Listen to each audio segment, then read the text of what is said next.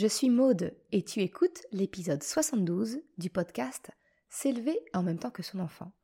Dans l'épisode d'aujourd'hui, j'aimerais t'aider à prendre conscience que la position dans la fratrie de ton enfant peut influer son comportement, sa personnalité, et j'aimerais te donner quelques pistes, savoir comment adapter toi ton comportement en tant que parent pour mieux accompagner ton enfant. Salut et bienvenue sur le podcast S'élever en même temps que son enfant. Je suis Maude, coach certifié chez Mercredi, mais surtout maman de trois enfants. Sur ce podcast, je t'aide à conjuguer la bienveillance avec la réalité de ton quotidien de maman. Utiliser ton choix d'une parentalité bienveillante comme un accélérateur de ton propre développement personnel. T'aider à changer de regard sur les situations que tu vis avec ton enfant pour t'en servir, pour grandir et apprendre sur toi. Salut, je suis contente de te retrouver pour cette saison 3 déjà du podcast et le premier épisode solo.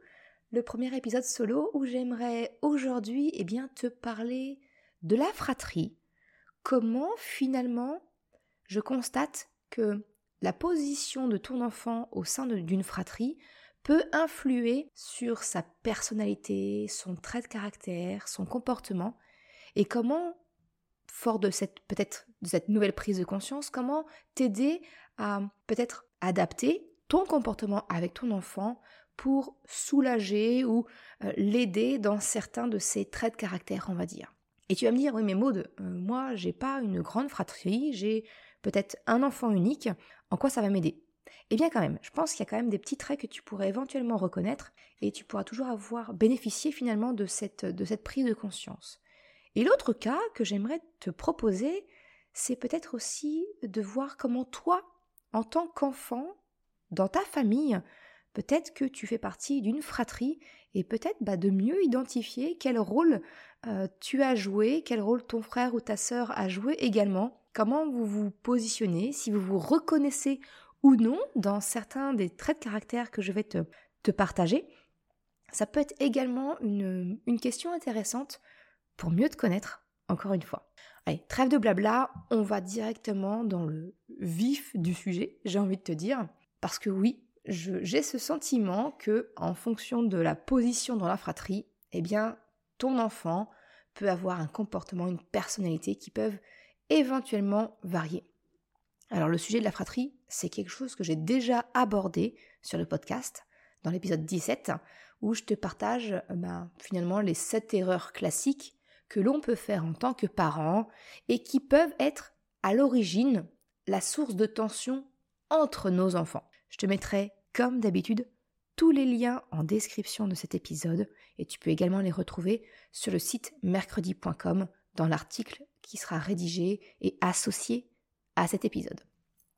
Bref, pour en revenir à l'épisode d'aujourd'hui, j'aimerais finalement aller un cran plus loin et potentiellement t'aider à prendre conscience eh bien qu'effectivement la position d'un enfant dans la fratrie peut influer sur sa personnalité, son comportement et également eh bien ta façon à toi de réagir avec lui parce que je pense vraiment, tu le sais hein, que tout changement passe nécessairement par une prise de conscience. Alors, si cet épisode d'aujourd'hui peut te permettre cette prise de conscience, j'ai envie de te dire, j'ai fait mon job, c'est bon, je suis contente de moi. Non, trêve de rigolade, j'aimerais vraiment te permettre de te donner encore quelques clés supplémentaires pour te permettre d'œuvrer dans le sens d'une meilleure relation entre toi et ton enfant et de vraiment continuer à travailler cette relation de confiance et de coopération.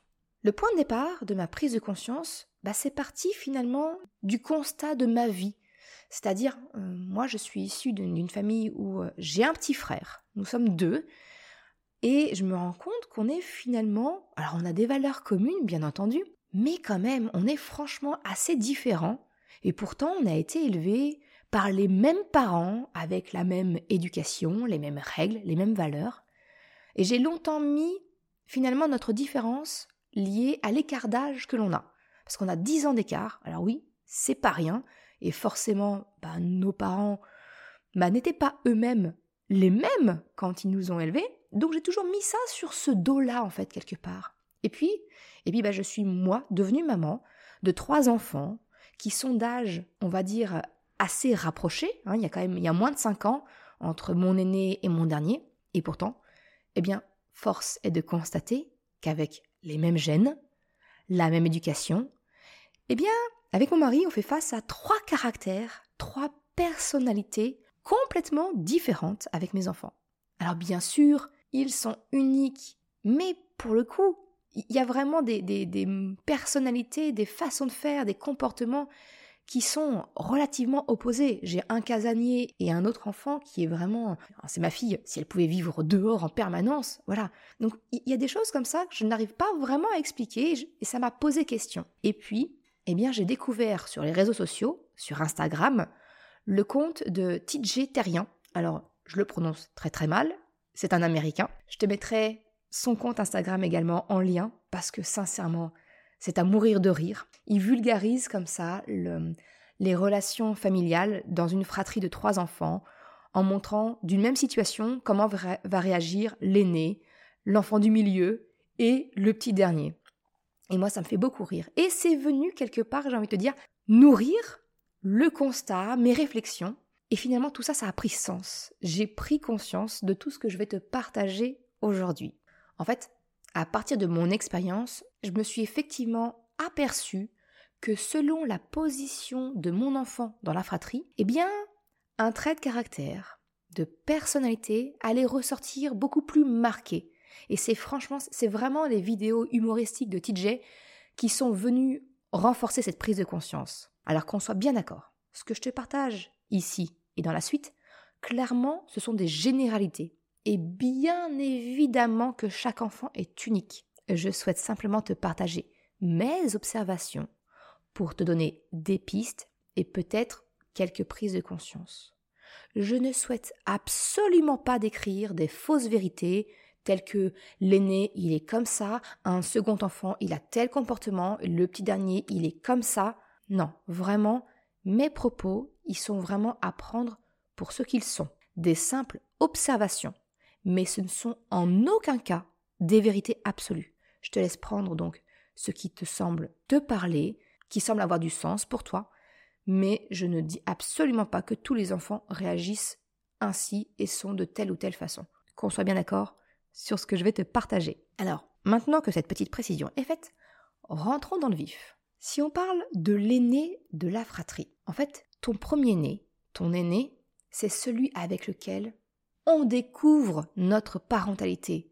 On teste, ça vient nous confronter, on apprend, on ajuste. Finalement, un premier-né, il bénéficie de toute notre attention des deux parents et dès le début de sa vie. C'est-à-dire que, bah, au début, j'ai envie de te dire, il est enfant unique, donc, eh bien, il y a le, le, regard des deux parents qui sont focalisés en permanence sur lui. On est très attentif, on lui donne plein d'attention. Et même quand la famille s'agrandit et qu'il y a un frère, une sœur ou plusieurs qui arrivent derrière, il n'empêche que l'aîné bénéficie toujours de ce supplément, j'ai envie de dire, d'attention parce que il va être le premier à faire des choses. C'est le premier qui va savoir marcher, qui va savoir lire, qui va savoir parler, qui va. On apprend en même temps que notre enfant grandit. Et donc, on va découvrir des nouvelles choses, même s'il n'est plus l'enfant unique, on va quand même avoir une certaine forme d'attention particulière parce que il va nous présenter des nouveaux challenges, des nouvelles connaissances. Ça va faire appel à de nouvelles compétences chez nous. Donc, il y a toujours ce côté où l'aîné dispose de un peu plus, en tout cas, d'attention de la part de ses parents. Ce qui en ressort, c'est que ce sont souvent du coup des enfants qui vont être curieux, assez attentifs. Et le fait est que, en devenant l'aîné, en devenant grand frère ou grande sœur, eh bien, notre premier-né va quelque part endosser inconsciemment la responsabilité de prendre soin du frère ou de la sœur qui arrive. Ils ont donc souvent cette tendance à avoir cette capacité naturelle de prendre soin de l'autre, de chercher à rendre service. Et ça, eh bien, TJ, dans ses vidéos humoristiques, il présente les aînés comme des enfants serviables, responsables, attentionnés. En quelque sorte, tu sais, c'est un peu les bons élèves. C'est vraiment le stéréotype de l'enfant parfait, j'ai envie de te dire quelque part. Si on regarde le second, ou si tu as une fratrie qui est supérieure à toi, les enfants du milieu, on va dire, d'accord? Pour l'ensemble de la fratrie qui suit derrière, eh bien, ce sont des enfants qui sont nés ensuite et qui sont dans la mêlée de la fratrie. Donc, ils vont souvent avoir un besoin d'attention. Ils vont avoir besoin d'attirer l'attention parce qu'elle est moins naturelle. Parce qu'il y a un autre enfant qui est déjà présent et donc l'attention, on, on, on va la dispatcher. Dès le début de leur vie, ce sont des enfants qui ont dû partager. Partager le temps de leurs parents, de leurs jouets, peu importe, ils doivent partager. Et ça, bah, j'ai envie de te dire, j'en ai fait l'amer constat en donnant naissance à mon troisième enfant. Je savais, je savais déjà que l'enfant du milieu peut souffrir d'un manque d'attention, parce que justement, il n'est pas le premier et il n'est pas non plus le petit dernier. Et ça, c'est quelque chose que j'ai voulu faire attention, parce que je le, savais à la naissance de mon troisième, j'ai particulièrement fait attention à ma fille, qui était la numéro 2. Et pourtant, et pourtant, je me suis pris une grosse claque, parce que le constat était très clair. Quand j'ai voulu partager des photos de ma famille, eh bien j'avais plein de photos de mes trois enfants. J'avais plein de photos de mon aîné. J'avais naturellement plein de photos de mon petit dernier qui était nouveau-né. J'avais également plein de photos de deux de mes enfants ensemble. Par exemple, mon grand et ma fille ensemble, ma fille et mon petit dernier ensemble. Par contre, trouver des photos de ma fille seule, celle du milieu de la fratrie, eh bien j'ai dû remonter sur plus de six mois de photos pour en retrouver une seule. Ce que je veux dire par là, c'est que comme quoi, on a beau avoir conscience des choses, bah c'est pas pour autant plus facile d'y faire attention et de ne pas tomber dans le piège. Donc oui, un enfant du milieu, le second, il a tendance à rechercher l'attention. Il a ce besoin, ce grand besoin, j'ai envie de te dire, d'attention, d'attirer le regard sur eux, même si ce n'est malheureusement pas toujours de la bonne façon. Ça, tu te rappelles peut-être, je t'en ai parlé dans l'épisode bonus numéro 5 du podcast où je te parle du besoin d'attention des enfants. Bref, pour en revenir à nos enfants du milieu, eh bien, ce sont souvent des enfants très créatifs qui vont tester beaucoup de choses, expérimenter. Ils peuvent même paraître turbulents, bruyants pour le coup. Et oui, parce qu'ils cherchent à attirer le regard, à attirer l'attention. Et si je reprends le conte de TJ, lui, il représente l'enfant du milieu par le foufou, le comique de la famille. En fait, c'est l'instinctif brut. Et j'avoue que ça colle assez bien avec ce que je constate autour de moi et dans ma propre famille. Parce que oui, ma fille, qui est donc ma deuxième, elle est sans filtre. C'est la première partante pour tester n'importe quoi, n'importe quelle activité, n'importe quelle sortie. Elle invente des tas de choses dont je n'avais même pas idée qu'on puisse imaginer. Donc oui, les deuxièmes ont une imagination débordante. Ils font du bruit pour se faire voir, se faire entendre, pour exister au milieu de la mêlée. Portons notre regard maintenant sur le petit dernier. Eh bien, les petits derniers, ils grandissent naturellement avec des enfants au-dessus d'eux. Ça veut donc dire que très naturellement, ils vivent une forme de domination naturelle par les parents et qui va être renforcée par les aînés. Parce que, bah oui, c'est le petit dernier. Il est dans la position, dans la dernière position de la famille. Et ça, c'est ce que j'ai également observé au sein de ma famille, dans le comportement de Krapopoulos. Alors, tu le sais, moi, je, prône, je mets en avant la coopération et j'évite autant que possible la domination avec mes enfants. Et du coup, eh bien, j'ai eu vraiment du mal à comprendre cette phase d'affirmation ultra poussée, ultra marquée qu'a eu mon petit dernier. Jusqu'à ce que, eh bien, j'observe le fonctionnement de ma fratrie. Comment mes, enfants fonctionnent ensemble, comment ils jouent ensemble, comment ils interagissent ensemble. Et finalement, j'ai constaté que Krapopoulos, eh bien, c'est la dernière roue du carrosse. Il se doit de suivre les indications, les jeux de ses frères et sœurs. Et donc, naturellement, eh bien, il est dans une position de dominer. Et ça, eh bien, il l'a compensé avec une phase d'affirmation beaucoup plus marqué que ses frères et sœurs. C'est son moyen finalement pour pallier à cette domination ressentie. Et ça a été jusqu'au point où effectivement, ben, il tapait vraiment beaucoup plus que ses frères et sœurs. Il avait une forme de colère latente, permanente, et même à l'école, au point où on a eu des remarques hein, quant à son comportement. Alors autant dire que ouais, ça fait pas plaisir. Mais j'ai pas voulu, euh, tu vois, gronder mon fils, en rajouter une couche j'ai essayé de comprendre pourquoi est-ce qu'il avait cette colère permanente, pourquoi est-ce qu'elle s'exprimait en poussant, en tapant les camarades, ses frères, ses sœurs. Bah ouais, tu le sais bien, moi mon truc à moi, c'est les émotions.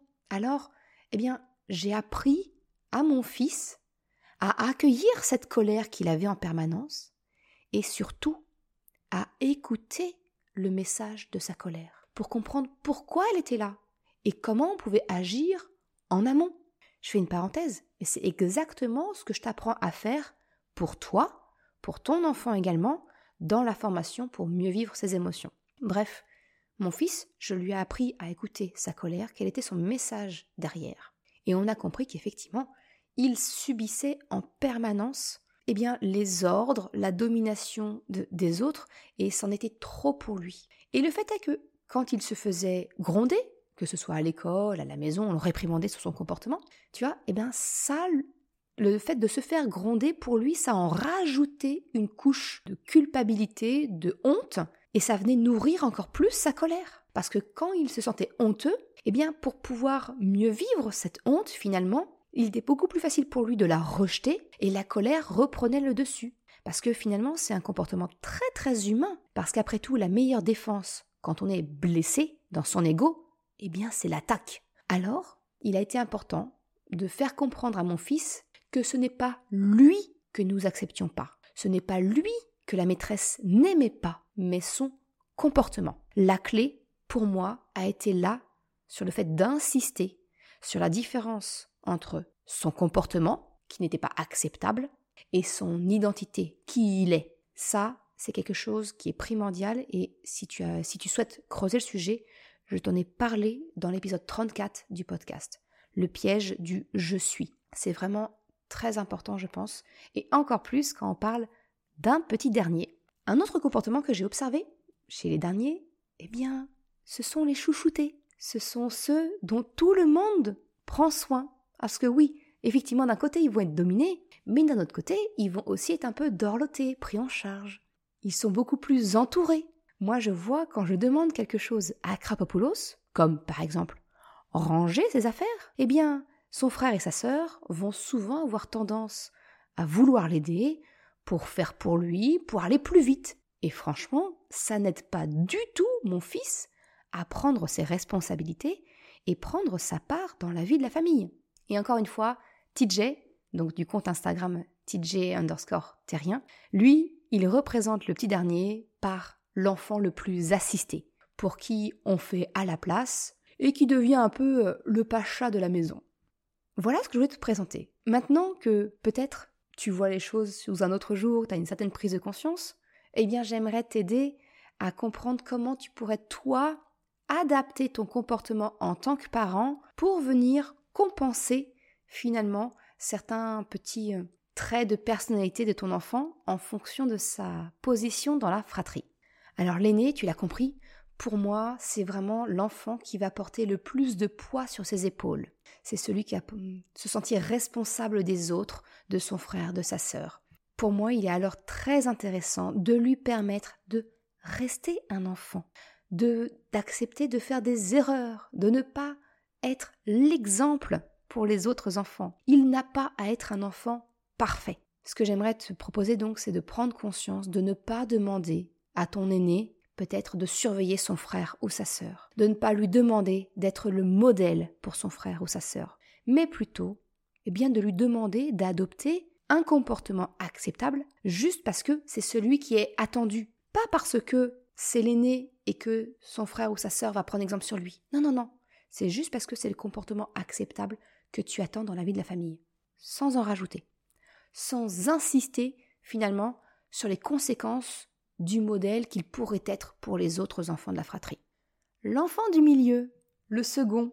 Alors, clairement, pour le second, on est bien d'accord, je pense que tu l'as compris quand je t'ai décrit le fonctionnement d'un enfant euh, qui est positionné en, second dans la fratrie, c'est de vraiment de mettre l'accent sur l'attention qui est portée à cet enfant, à lui et à lui seul. C'est prendre conscience que les moments en tête à tête sont encore plus importants pour les enfants qui sont dans le milieu de la, de la fratrie finalement. C'est vraiment quelque chose dont ils ont cruellement besoin. Alors afin de lui donner l'attention qu'il recherche, et cela c'est vraiment dans le but de finalement lui donner l'attention qu'il recherche inconsciemment, sans pour autant que notre attention lui soit donnée dans ces moments de folie. Parce que non, il n'a pas besoin de faire le clown, de faire rire tout le monde pour avoir notre attention. Non, il n'a pas besoin de faire le plus de bruit possible, le plus de bêtises peut-être possible pour attirer l'attention. Tu vois, c'est finalement de montrer à ton enfant que il peut disposer de l'attention des autres, de l'attention de ses parents, sans avoir besoin d'endosser ce rôle. Le petit dernier. Alors, effectivement, si je t'ai conseillé de retirer un peu de poids de la responsabilisation qui pèse naturellement sur ton aîné, eh bien oui, il peut être intéressant d'en mettre un peu plus sur ton dernier né, afin qu'il justement il ne devienne pas l'assisté de tous les membres de la famille. Ce que j'entends par responsabilisation, c'est vraiment finalement de le remettre au centre de ses décisions, de lui faire vivre, expérimenter ce que sont les conséquences naturelles. Finalement, c'est de lui redonner du pouvoir, parce que ça aura vraiment le double bénéfice, bah, d'une part, de le sortir d'une forme de domination, et d'autre part, de lui permettre de se responsabiliser et de ne pas être l'enfant assisté. Si je reprends mon exemple, dans mon cas, tu vois, ça a été justement de demander à mes deux grands d'arrêter de vouloir ranger la chambre de leur petit frère pour avoir un temps d'écran en famille. Parce que chez moi, la règle, le mercredi soir, je demande à ce que mes enfants, que la salle de jeu et que leur chambre soient rangées pour qu'on puisse avoir un temps d'écran en famille. Et souvent, ce qui se passait, eh bien, c'est que Krapopoulos, du haut de ses 4 ans, il a bien compris que s'il mettait beaucoup de temps ou que si simplement il refusait de le faire, eh bien, mon grand et ma grande, qui eux voulaient avoir des jeux vidéo, de, un film ou peu importe, allaient dire Ok, on fait pour toi vite et on l'a tous. Il avait très bien compris ça. Et moi, bah, je lui dis Non, non, là, vous ne. D'une part, vous n'aidez pas Krapopoulos et vous ne m'aidez pas moi à faire en sorte qu'il comprenne qu'il a des responsabilités. Donc maintenant, ma règle c'est simple, c'est que quand mes grands ont rangé leur chambre et la salle de jeu, et que Krapopoulos, lui, il continue de refuser de commencer à ranger sa chambre, ou peu importe, finalement, mais refuse de participer, eh bien la conséquence naturelle, c'est que mes grands peuvent, eux, commencer à regarder la télé, à jouer aux jeux vidéo. Mais pas Krapopoulos. Parce qu'il n'est pas question que le petit dernier vienne pénaliser les deux grands qui, eux, ont rempli leur part du contrat. Et c'est en expérimentant ça que mon fils comprend qu'il y a des conséquences naturelles et que oui, il doit ranger ses affaires, ses jouets, sa chambre. Ça a rouspété deux, trois fois, et maintenant il commence vraiment à comprendre, et il le fait naturellement. Alors qu'on soit bien clair, oui, je l'aide à ranger, mais j'attends qu'il soit proactif et qu'il s'y mette. Et là, je me mets avec lui, et je l'aide, je l'encourage. Parce que naturellement, il n'a que 4 ans, mais je tiens vraiment à ce qu'il fasse preuve de responsabilité, qu'il démontre que lui aussi, il s'y met. Voilà le fruit de mes réflexions, de ce que j'ai pu constater au sein de ma famille, que ce soit moi dans ma fratrie ou mes enfants entre eux. Encore une fois, naturellement, tout ça c'est à adapter à ton enfant, à ton histoire. Mais je me dis que peut-être ça peut t'aider à mieux percevoir, eh bien peut-être les rouages de ta propre enfance, mais aussi t'aider à adapter ton comportement à ton enfant en fonction de ce que tu constates. Peut-être qu'il a un besoin d'attention, un besoin de plus de légèreté. Ce que j'entends par là, c'est euh, moins de pression, telle que je l'ai décrite chez l'aîné, ou peut-être un peu plus de responsabilisation si ton enfant a un comportement plus proche du petit dernier. Voilà ce que je voulais te partager aujourd'hui. Merci d'avoir écouté cet épisode jusqu'à la fin. Tu retrouveras les liens mentionnés en description de l'épisode ou bien dans sa retranscription sur le site merrecredi.com. Si tu as aimé cet épisode, s'il t'a été utile, je t'invite à le partager, à en parler autour de toi. Ou, si le cœur t'en dit, de me laisser un commentaire et une note de 5 étoiles sur Apple Podcast ou Spotify. Cela me permet de faire connaître le podcast et m'encourage à progresser. Un grand merci à celles et ceux qui prennent le temps de le faire ou de m'envoyer un message privé si leur plateforme d'écoute ne le permet pas. Je te souhaite une excellente journée, après-midi, soirée, quel que soit le moment où tu écoutes et je te dis à la semaine prochaine pour un nouvel épisode. Ciao